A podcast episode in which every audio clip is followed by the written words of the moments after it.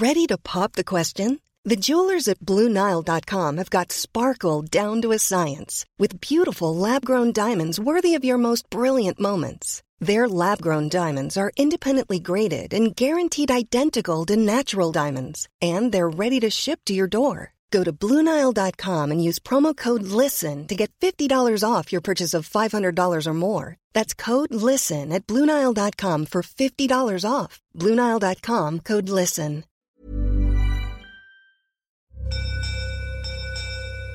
This is a podcast from the South China Morning Post.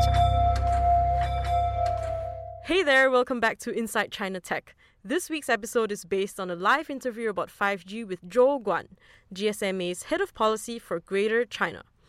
We discuss why, for the first time ever, 5G has to tap on extremely high radio frequencies known as millimeter wave, and why space agencies think this might mess with your weather forecast. A heads up before we start, we're going to be taking a hiatus and we'll be back in late November with a new episode on the biggest shopping spree on Earth China's Singles Day. So here's the show. From South China Morning Post, this is Inside China Tech insights into what matters. Come work for us because we are 996. Are you okay? I started Alibaba 1999 in my apartment. What's your problem? Speed and data, and that's where China comes in. Here's your host, Zen Soo. Okay, but firstly, before we start, Joel, can I get you to introduce yourself, like uh, a one liner, like your name, your title, and what GS- GSMA does? Yeah, yeah. So my name is Joe Guan. Um, I work for the GSMA in the Hong Kong office. We cover uh, the Greater China region, and for myself, I look after all of the public policy and the government affairs. GSMA uh, grew from Europe, uh, now has become a global, and I think the biggest uh, association representing the industry, the interest of the mobile ecosystem. We have members from the operators, from the vendors, and also now with technology and internet companies as well. Uh, we are a global trade association. Uh, we have members across the mobile ecosystem, including the mobile operators, um, the equipment manufacturers, and also in the last few years, we've been getting a lot of new members from the in- internet and technology sector. Companies like Facebook, Xiaomi, and Google are also uh, our, mem- our members now. So we are growing and we are trying to represent the overall interest of the mobile entire ecosystem as a whole. Great. So, you know, a very, very big hot topic now, I think, that everyone is discussing is 5G. So, if you could tell us, Joe, what is 5G and why is it so revolutionary? Well, um, as you know, uh, mobile in the past, I would say 10, 15 years, has become really the um, one of the key technology that's changing our lives and also changing the way that we do business. So, um, in particularly with 3G and 4G in the past, we've seen um, the way we interact with people, the way we interact with businesses and the government um, changing quite significantly. Um, and 5G, people say, is it just another G on top of 4G? Um, the way we see it is that 5G is actually quite unique in a way that 5G is something that we consolidate all of the connectivity that we have and make them even better. So in one way that 5G will uh, improve the way our ordinary consumers use their mobile phones. So uh, all the all, all, of the systems and uh, applications that they currently enjoy, be it Netflix or YouTube or WeChat or WhatsApp, the functions will be even better on 5G. So we might have new functions like VR or uh, 8K streaming on Netflix. Uh, but also, I think what's more important uh, for us as an industry, which is one of the big differentiator compared to 3G and 4G, is that 5G is also more versatile and more dynamic, meaning that uh, we have a really good opportunity now using 5G to serve the enterprise sector, to serve the vertical sector uh, in ways that are, are more possible than we had in the past. Um, so we're expanding out. So 5G is not just a technology for telecoms. Um, we see 5G as a fundamental enabler, a fundamental technology that will help uh, all of these sectors uh, in society to grow and to transform. I see. So, um, basically, 5G sounds like it's uh, faster speeds, like you mentioned, for consumers, and it expands a lot of business cases. Is that right? Yes. It's faster. It will respond a lot quicker. Uh, that's the low latency part that people are talking about. But also, uh, it means that the 5G network will be able to connect more devices than we're used to. So if you look at the 5G specification, it's talk about massive IoT, ma- ma- massive Internet of Things. And we're talking about, I think, a million devices per square kilometer, which is way more than what we're able to do now with 4G or 3G. Great. So one of the big points in this discussion about 5G is around spectrum. But before we get into that discussion, can you tell us, you know, in layman terms, what exactly is spectrum? Yeah, spectrum is something that a bit is a bit abstract. Um, if we look at uh, mobile technology, uh, people all, people often uh, refer to it as wireless. wireless is is because we actually transmit the information via the radio waves instead of via a physical cable, be it uh, fiber or copper. Um, so, so spectrum is particularly critical for us because uh, the entire industry uh, mobile is actually built upon the ability to, to make use of um, radio frequencies. It's a natural um, physical phenomenon. It's uh, finite. Uh, we cannot make more of that. It's governed by the rule of physics as, as we know it.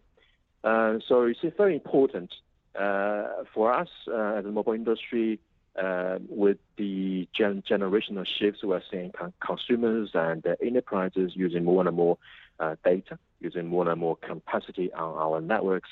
And what that means is that uh, more spectrum will be required for us to meet the growing consumer demands. Okay, so in that case, what are the kinds of spectrums that are being considered for 5G now? You know, since you mentioned that now there are many sort of competing technologies already competing for the um, finite spectrum that is available. Yeah. Um, before I get into that, I just want to kind of go back in time a bit. In the past, in particularly in the 2G and the 3G times, uh, often we say that particular band of spectrum will be for 2G, that particular band of spectrum will be for 3G.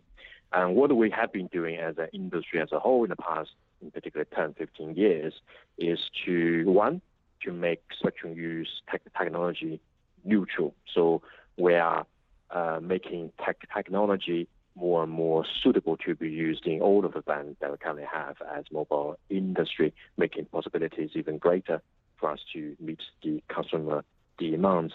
And also, we are standardizing um, the spectrum allocations as well. So is the standards that that we currently use.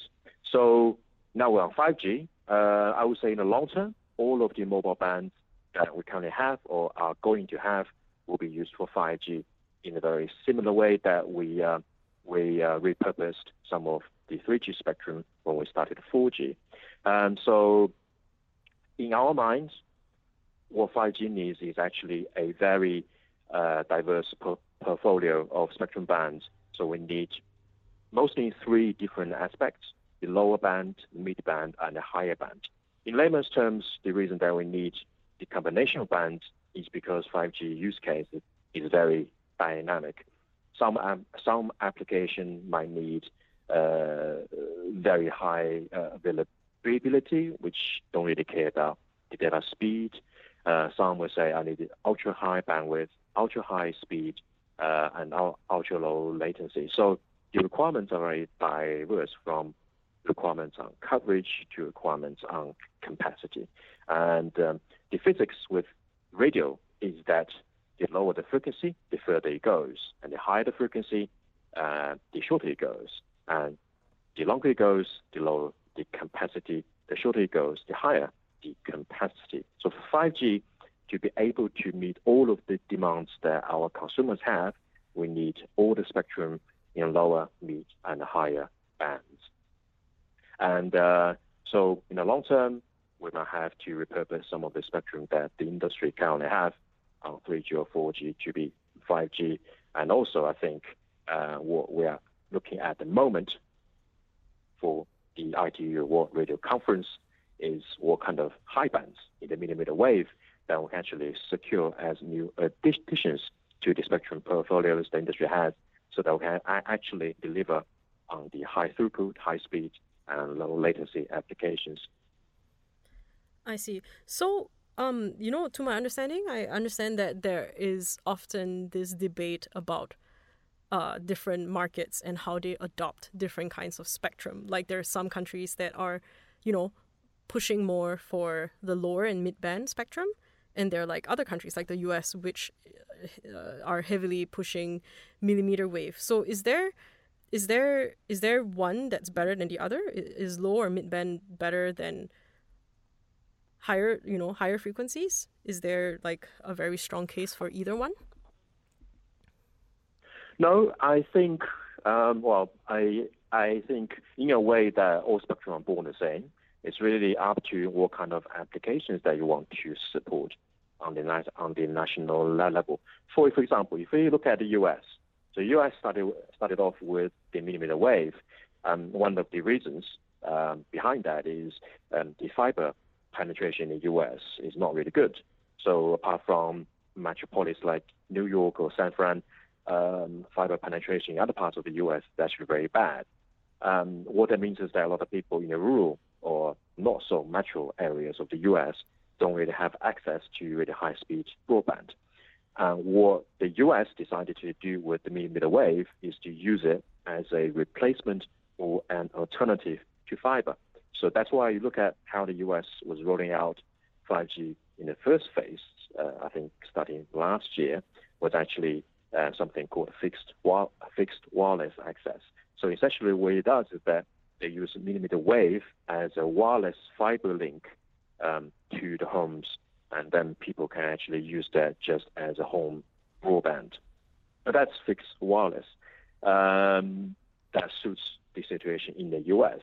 And then if you look back into China, uh, China has had a massive program nationally to deploy fiber, and uh, fiber penetration in China is actually very high. So it's not really a problem for normal consumers or even business to actually have access to fiber. So the way we're looking at the 5G spectrum planning in China, that makes sense because um, um, for them, the first priority, at least at the moment, is actually to deploy 5G uh, to more people and to cover more places. And that's why I look at the Chinese planning. The first uh, spectrum that got assigned to industry was the C band, the 3.4 to 3.6, and the uh, 4.8 band, and the 2.6. So those bands uh, when we look at 5G deployments, they provide the best combination of capacity and speed and coverage. So it sits somewhere between low and high. So it provides kind of um, bits of both. So they do provide a good amount of coverage uh, for the networks, but also they provide a decent amount of speed and the bandwidth as well. And that fits uh, where China is now. And that's also, when you look at in Europe. Uh, I think that's all in the rest of Asia. I think that's the same same mentality that the government is looking at where the country is now in terms of the level of connectivity and where the gaps are, and they'll be looking at what might be the best way, at least in the first phase, uh, in terms of spectrum planning for 5G to fill that gap, uh, so that 5G comes in and solves a real problem. Mm. So it sounds like different countries have to sort of plan their spectrum differently based on already like the current conditions that they have versus what they're actually trying to achieve yeah. in rolling out 5G. Yes, exactly. Ah, I see. So, um, earlier you mentioned that um, GSMA, you guys are trying to push millimeter wave. Yes, yeah, it's uh, it's one of our key program this year in preparation for the World Radio Conference. Sure. So, why millimeter wave as opposed to you know trying to get get countries to sort of reallocate their spectrum for low and mid bands yeah so in the low and the mid bands we already have some allocations of course we're also looking at possibilities for the future for new additions into the low and the mid bands. For example, US is already expanding into the 600 megahertz, uh, where the rest of the world is looking at that band as well. Um, so those bands, one of one of the issue with the mid and low bands is that the bandwidth are generally small. Uh, so with the low and mid bands, you're typically looking at something around between 20 and 60 or up to 100 meg. Um, so in one way that it does provide good coverage for 5G, but it's not really hitting the mark on speed and bandwidth and capacity. Um, and also, the reality is that low and mid bands at the moment are very, very uh, crowded with existing 2G, 3G, and 4G services. And, and with the current reliance from our customers on those services, we don't see that those services being switched off completely anytime soon so that those spectrum could be repurposed. Some will. For example, um, countries like China, Australia, Singapore have already been planning to switch off 2G or are going to. Uh, so part of that repurposing work will free up some spectrum. But the majority of the low and mid bands at the moment, the ones we have, are very crowded, are in very high usage. And um, so we need to look for new spectrum. So what happened four years ago was that when we were at the World Radio Conference 2015, uh, one of the uh, work item at that conference was to decide what the conference in 2019 was going to do. So that was called the future agenda item at 2015, which will decide the agenda for the 2019 conference. And the, the new agenda we secured at the time was to look at new mobile allocations and IMT identifications in 2019. And the bands we agreed on at the 2015 conference uh, was the bands between 24 gigahertz and the 86 gigahertz, which covers the most of the millimeter wave bands. And what happened after that in the ITU process, which is a UN specialized agency in charge of all of the telecommunications, is that once we decide on the future agenda in 2015 for 2019, then we'll, with those candidate bands, then we perform four years of studies under the guidance of the ITU. So the studies will determine uh, coexistence, sharing, compatibility, cross-border uh, coordination, various technical and regulatory conditions um, that we may or may not need for new spectrum to be identified for mobile and to make sure that they will work with all of the existing services that are currently in use. So that's kind of a background why we're talking about spectrum between 24 and 8, 86 in the scope of the WRC 19. I see. So do people have differing opinions on this um, spectrum between 24 and 28 gigahertz? Because um, like you guys are, are advocating for it, right? Are there people who don't believe that this spectrum should be used? Yeah, um, there are already some existing users in there who are very keen to protect their investment and their interest, which is fair enough. Um, so uh, we don't always say see each other eye to eye. Um, we, as someone new in the band, trying to get new allocations and new identifications, of, of course, one of the challenges that we have is how we actually work with them to make sure we resolve our differences in terms of how do we protect incumbent services and how do we also at the same time make sure that there is still prospects and growth for us to use the band. Because one thing we don't want to do is to have access to a new band in millimeter wave, but turns out that in reality, we can't really use the band in any sensible commercial way.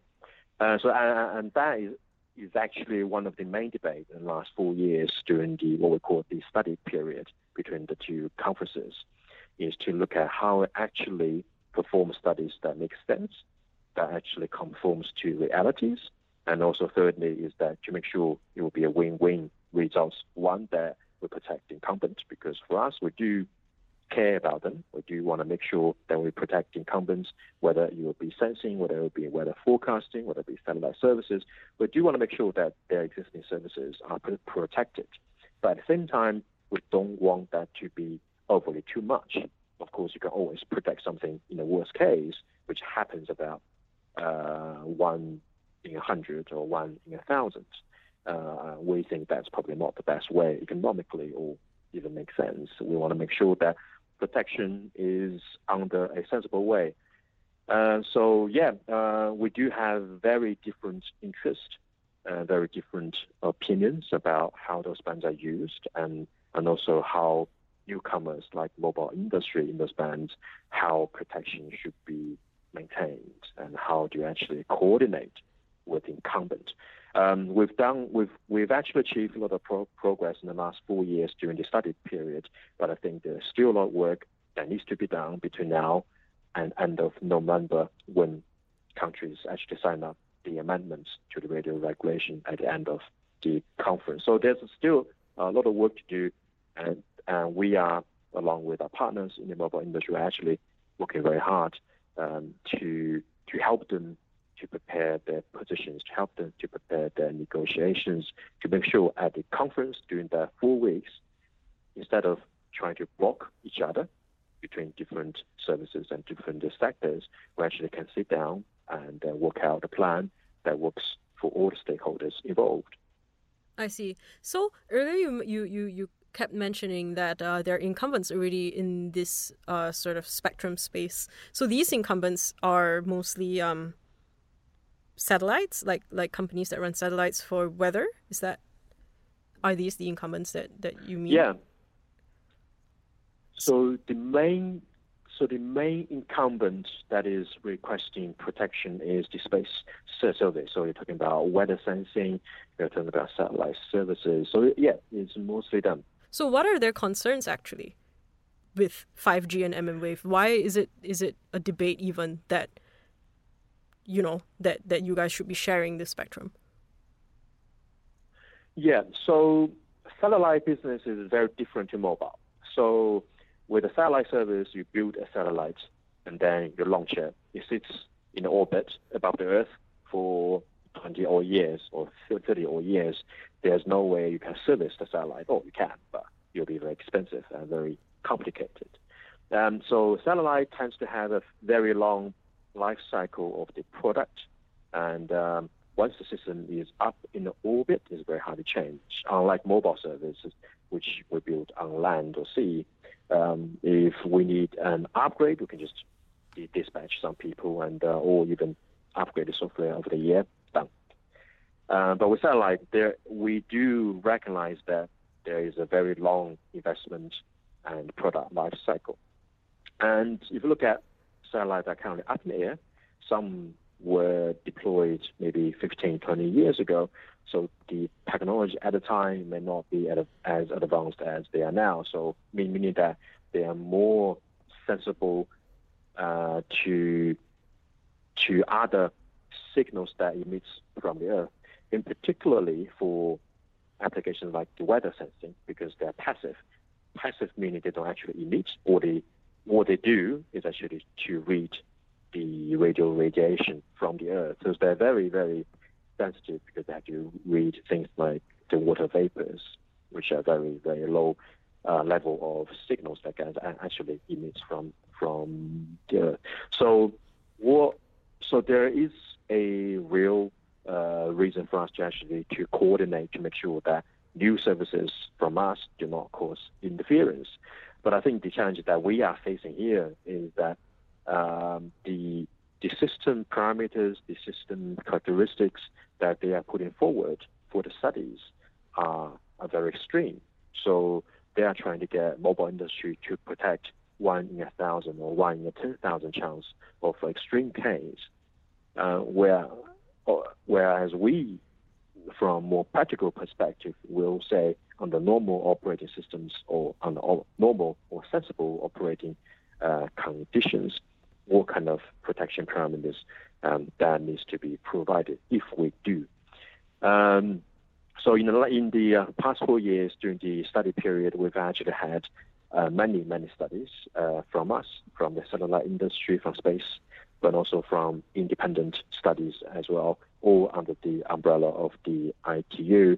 Uh, what we found uh, through those studies is that uh, under reasonable regulatory and technical conditions, uh, the new mobile services, meaning the 5G services, will be able to coexist and not cause harmful interference to the existing uh, space services. And I used a particular word, harmful, because there's always going to be interference. So as long as you have a radio service, there's always going to be interference. Um, uh, the way ITU does it is that when we look at coordination and protection of services, the key we're looking for is that what's the protection threshold? So on which level the system is going to fail, and what will be the reasonable protection to make sure there's no harmful interference to the systems. And that harmful level changes depending on the system that we look at. And I think that's also a hot debate in the past few years, and we'll go into the conference, is that how do we define how do we define protection that makes sure there's no harmful interference. In most cases, if people say, I want zero interference, is physically impossible um, because that's just the way the world works. Um, so I think that will be a debate going forward into the into the conference itself, and I think that's uh, that's something that we're not really agreeing 100% with incumbent space service because the the requirement level that they require for their peace of mind we think is commercially not possible in the real world. Hmm. Okay, so the requirement that they want is that for interference to be 100% none, like no interference at all. And that's not possible? Yeah, uh, essentially they want uh, the absolute ultimate protection um, that that is very very conservative. Put it into uh, put it this way. For example, uh, if I say I want a fast car, my way, my uh, my thinking of a fast car is probably a Ford Mustang. To me, that's a very fast car. But someone else might say my version of the fast car is a Ferrari. Then we have differences in terms of how we define fast. I think that's also the problem that we're facing is that how do we and how do the space service define protection? So we're saying commercially we can provide you this level of protection that allows 5G deployed to, to be deployed in an economic and commercially sensible way. And at the same time, we also make, make sure your system still works. Mm. But hmm. space services there, no, no, no, that's not good enough. We want a much stringent conditions to, for the complete peace of mind. Mm. So I hmm. think that's the level of expectations that, that, that we currently have Hmm. So space agencies, does that mean they just don't want 5G to use MM wave at all? Well, I think ideally, um, I wouldn't say at all, but uh, my my sense is that they want as little as possible uh, in the bands that they currently have, or near the bands that they currently have. Hmm. So if okay, and the problem with them, you know, the problem with say the mobile industry not using mm wave um, at all like what what are the disadvantages to that if if if mobile um i mean sorry if 5g can't make use of of something like mm wave yeah so 5g will still happen without millimeter wave but there's always a big but behind that is um, without millimeter wave people would not be able to enjoy the the full potential of 5G as we have described in the IMT 2020 specification. I, IMT 2020 is actually the official word for 5G in the ITU terminology. And what ITU does or will do is that in 2020, ITU will, will produce a full set of specification taking into account all of the technical bits from the standardization body called the 3GPP um, to define what can actually be called a 5G. And the part of that is talking about uh, really high bandwidth, really high throughput, really high speed, really high, really low latency. Uh, but of course, uh, 5G will happen with mid band, with low band. But if we really want the full potential 5G, the full set of 5G that was promised through the ITU framework and through all of the standardization pro- process and all of the commercial process that the millimeter wave is the is the only spectrum um, band that we can see now uh, with the current level of technology to deliver the ultra high speed, ultra low latency part of the 5G vision. Hmm. Okay, so basically, without millimeter wave, you will not be able to deliver to reach that level of data uh, of transmission speeds and capacity, essentially. It sounds like exactly. Mm, yes. Mm. And how would this really? How would this affect? you know the economies or or countries who are trying to roll out 5G if they're not able to achieve that kind of um, standards? Yeah, um, I mean, if we're not able to achieve the full 5G potential, and then what comes next naturally is that there is a huge opportunity cost. Um, for example, um, for consumer applications like VR or uh, autonomous driving, which need really low latency, really high throughput for some of the uh, for some of those applications. Without the millimeter wave, the innovations and the application wouldn't be able to deliver what we want them to do. For enterprise, if you look at smart manufacturing, smart factories where uh, people can actually cut their fiber and replace those fiber with a millimeter wave link. Without a millimeter wave, they wouldn't be able to do that that's additional opportunity cost uh, in the lack of a millimeter wave. So, of course, we, we, we're, we're still going to have incremental economic and social gains with 5G in the mid bands like the C band and also in the future in the low bands. But it will just be a portion of the total benefits that we are going to enjoy with the full potential of 5G completely uh, unleashed.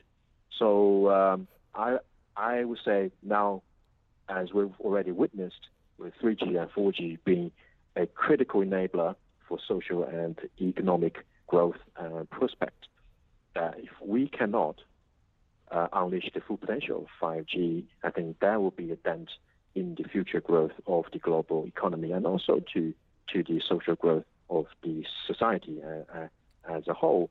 And that is something actually we could have if we and the governments make the right decisions at the WRC this year 2019, make sure the industry has the right millimeter wave, the right conditions for use so that 5G in millimeter wave could be deployed in more places to cover more people and to cover more innovations. And that will, will help many countries to actually realize a much bigger growth in economy and a much bigger impact to society with 5G working at its maximum impact. I see. So with WRC 2019, really, what is the like what happens uh, uh, at this conference? Like what gets decided? Do you decide which band specifically to use for 5G in millimeter wave? Yes. So yes. So what happens at the conference is that the governments that are members of the ITU because it's a UN agency, so it's essentially um, the world's only intergovernmental UN agency in charge of telecommunications. Um, at the conference, they will uh, decide which band to be allocated to mobile and for IMT, which is the official terminology under the radio regulation for the spectrum that we use as mobile. So that will define which band specifically from frequency A to frequency B, these bands will be allocated either on global basis or on a regional basis, or sometimes could be on the national, not national, but on a country by country basis. And on top of that, the ITU will also decide, or rather, the countries within the ITU will vote to decide if there is a need for a regulatory or technical condition for coexistence with incumbent services if there's a need, what those conditions will be. Um, and all of those combined will inform the international basis for spectrum planning. Because it is actually a treaty, it's a treaty conference, so all of the decisions made at the uh, WRC is actually binding to all of the signatories to the treaty. And then what happens after that is that the, each individual country would then adapt and translate the decisions of the conference into their national regulatory framework. So, for example, if we say we have the 26 gigahertz band uh, allocated and identified at the WRC as a new band for IMT and mobile. Countries who do not currently have the allocation in the national framework then will adapt that new decision and, and put it into the existing national frame, framework. And then after that, it's in the national framework, then comes the national planning process, the licensing process, the trials and uh, uh, verification, and then the assignment to the industry for the industry actually use that particular piece of spectrum for deployment of technology. Mm. So it's basically getting all of the different countries to agree that yes, we are going to use this particular band for 5G, and so it's kind of like standardizing across the world that everyone will use this part of high frequency band for 5G. Yes, the global how the global harmonization of the band is the ultimate goal that we want to have, because because what harmonization on a global level does is to create economies of scale, and what economies of scale do is to bring more affordable equipment and more affordable devices to the market. Ah, so that it means like if my 5G phone here works on this particular band, that if I fly to like the US, for example, that my phone will still work on their 5G network because we're using the same um, frequencies. Exactly, exactly. And, and that's a very important point that underlines our work for the WRC as well. If you, if you look back, uh, particularly in early 3G or days, um, that you look at US, Europe using two different systems, looking at GSM, and CDMA, um, phones don't really work. If you, if you fly from the US into Europe, chances are you might have to change your phone because your US phone wouldn't be able to work because of the different standards and different spectrum. So what the mobile industry has been doing in the last 15, 20 years is to harmonize all of the standards that we use, which is now all under 3GPP, and also to harmonize the spectrum that we use, which is now fall under the ITU. So the more harmonized we are, the easier that the industry is able to produce equipment and handsets, devices at a much greater scale. And scale means more affordable, more cheaper and more affordable. And that has been one of the key enablers for mobile to be used. The cost of ownership of a mobile device and mobile service has reduced significantly in the last 10 years, partly because of that greater economies of scale that we've managed to create through the process of at the ITU and the 3GPP that manufacturers no longer need to make phones specifically for the US and then specifically for the Europe and then specifically for China. They just make one or two more models of phones and that work anywhere. And consumers, no matter where they buy their phone from, they can carry their phone bought from the UK or both from China and fly to anywhere or rather most of the world and still be able to have roaming, still be able to actually use the phone. I think that that is actually another key point that I forgot to mention at the beginning um, of the importance and the criticality of the conference. I see. So I'm quite curious because right now on the market there are already 5G phones, right? Like um, in China, yes. I think there are several devices where 5G, which you know claim that they can really run a 5G network. But if at this point of time there like um there hasn't been a decision reached on which bands of spectrum like countries will use uh, in terms of the higher frequency, then does that mean that these 5G phones might not work on these higher frequencies? Like, what's the, the, the situation at hand right now? Um, not really. Um, in the past four years, during the study period, um, we as an industry kind of have a pretty good idea of what is very hopeful at the conference. So, of course, the devil is in the details at the conference, so we don't know about that. But I think we we, we have a pretty good idea of our main targets, uh, or, rather, what kind of bands we do want to achieve at the conference itself. Um, but if you look at the phones that currently have, for example, the phones that we have in China, uh, the bands that they use are already bands that we have. So look at the C band, the 2.6, those those bands are already bands that the mobile industry has deployed for 3G or 4G uh, or already being allocated and identified for mobile at the ITU. So those bands we we, we are already be able to use it, and we will be able to use it past WRC 19 as well. For the millimeter wave, however, uh, we're not entirely sure what bands will be identified or what kind of conditions there will be. Um, so if you look at the current phones, it's actually a very, very small portion uh, of the phones available on the shelf that actually supports the millimeter wave, at least not the millimeter wave bands that are subject to decisions at the WRC 19. The Right. band that you often see supported in phones now in the millimeter wave band range is the 28 gigahertz. 28 gigahertz is very special because it's a band that countries like the US, the Koreans are pushing very strongly. They have been working with industry to create an ecosystem. And that's the band actually used in the US for the first wave of fixed wireless. They're, they're also using that for mobile phones now.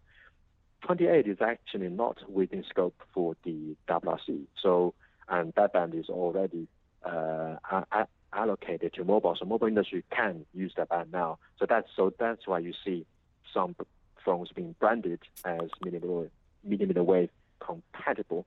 I think mostly at this stage they are talking about the 28 gigahertz bands, the phones that are being sold in the US and in Korea.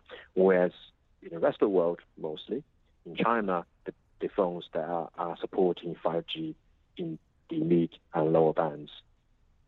So there will not be any compatibilities problems going forward, uh, regardless of the decisions at the conference this year. Okay. Sorry, just just to clarify, you said that in the US and in Korea they're already using 28 gigahertz. Right? That's the one that they're using for millimeter wave. But for the conference, you're not discussing 28 gigahertz because that's already been decided. You're discussing 26 gigahertz. But uh 20 um is that is it 26? Am I right? 26. Yes. Okay. So in that case, um, why is it still necessary to necessary to discuss like 26 gigahertz if 28 gigahertz is already approved for mobile use? Couldn't all countries just use 28 gigahertz for millimeter wave? Um, not really, uh, because 28 there are actually quite a lot of incumbents uh, in the bands. Uh, for for example, in China, 28 is actually not very possible, at least at this stage, because coordination with incumbents is very complex. And by incumbents, do you mean like the so, space uh, agencies, like you mentioned earlier, or like other users? space. Ah, Yeah. okay, I see. Mm. space. Mm. Yeah. So different coun- countries will have sometimes the same, but sometimes different incumbent national use. And uh, depending on what use that might be, the complexities of the coordination at the country level do vary from place to place. Going back in 2015, when we were discussing the agenda for 2019 and the bands to be studied, um, 28 gigahertz was actually in the proposal along with 26. 28 was removed from the 2019 agenda and the study scope was because space opposed quite strongly and they managed to remove the 28 from the conference. So in the beginning, we actually wanted to study 26 and uh, 28 at the same time for the conference this, this year.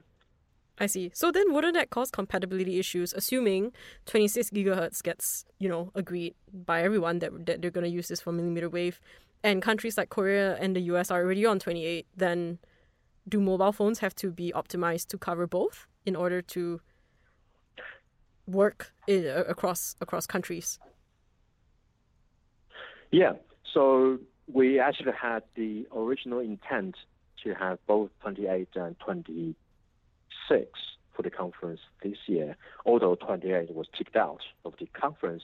But at industry level, uh, working with the governments like the US and Korea, what we did is that when our industry designed the equipment, designed the handsets, uh, we actually designed 28 and 26 at the same time. So the solutions that industry is developing will actually support both 26 and 28 at the same time. And then that device will be able to use in all the countries I see. uh, either in both 28 and 26 or in either one of them, depending on what the national planning outcome was. I see. So, um, you know, maybe you could give us an idea of what you know 5G deployment looks like in the region right now. Um, apart from Korea using millimeter wave, ha- ha- have um, has any of the other countries sort of adopted that for 5G rollouts? Yeah. So, yeah.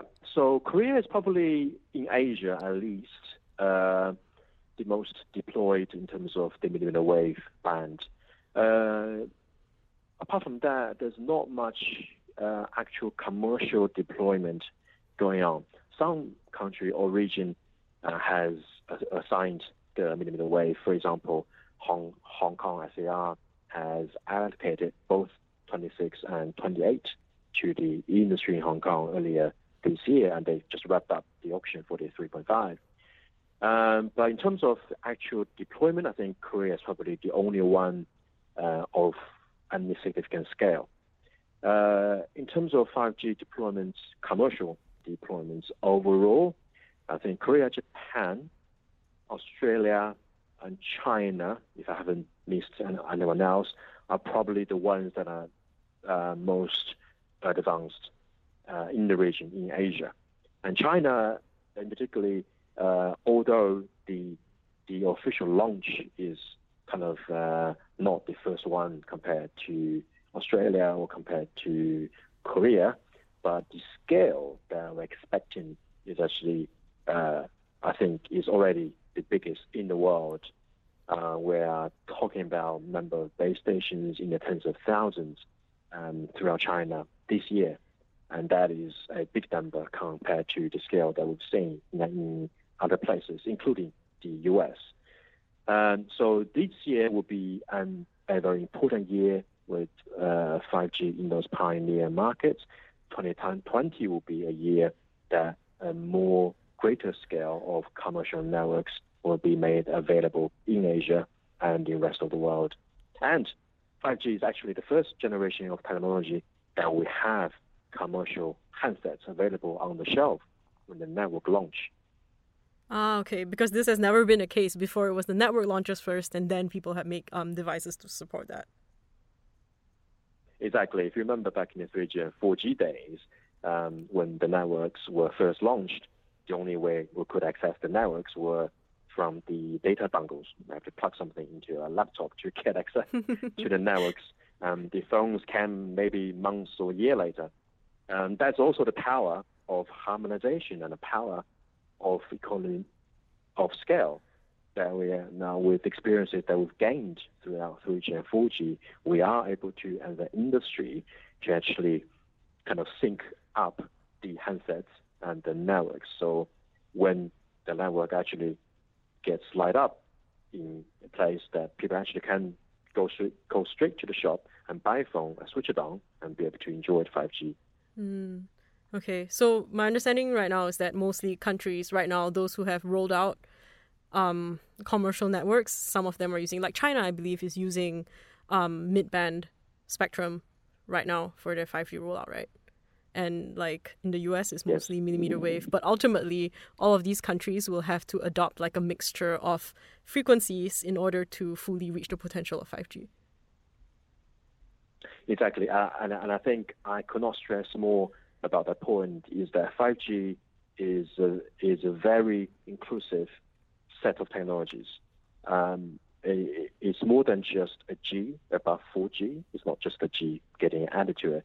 Um, to be able to respond to the dynamic and the demanding requests from our consumers, retail or enterprise, I think for the government to realize that 5G is not just about the millimeter wave, although it's important, um, at the conference this year, 5G in the future, if we need to unleash the full potential, we need the bands in all three ranges, low, mid, and high, so that the varying degrees of applications and the requirements could all be met. Great. Thank you so much, Joe. I really appreciate it. This cool. has been a very interesting conversation. Oh, thank you. I'm always happy to uh, talk about it. It's um, it's something that uh, the general public probably don't appreciate, uh, but but um, it does impact how they use 5G and the mobile services. So I, I, I think for general public and also for the government, it's actually quite a critical uh, issue that we all have to face. Right, so that's all we've got today. If you enjoyed this episode or have any questions about tech in China, do let us know. You can find me on Twitter at ZenSoo, and if you want to read more stories about China Tech, do head on to scmp.com slash tech. Bye! Tired of ads barging into your favorite news podcasts? Good news. Ad-free listening is available on Amazon Music for all the music plus top podcasts included with your Prime membership. Stay up to date on everything newsworthy by downloading the Amazon Music app for free or go to amazon.com slash news ad free. That's amazon.com slash news ad free to catch up on the latest episodes without the ads.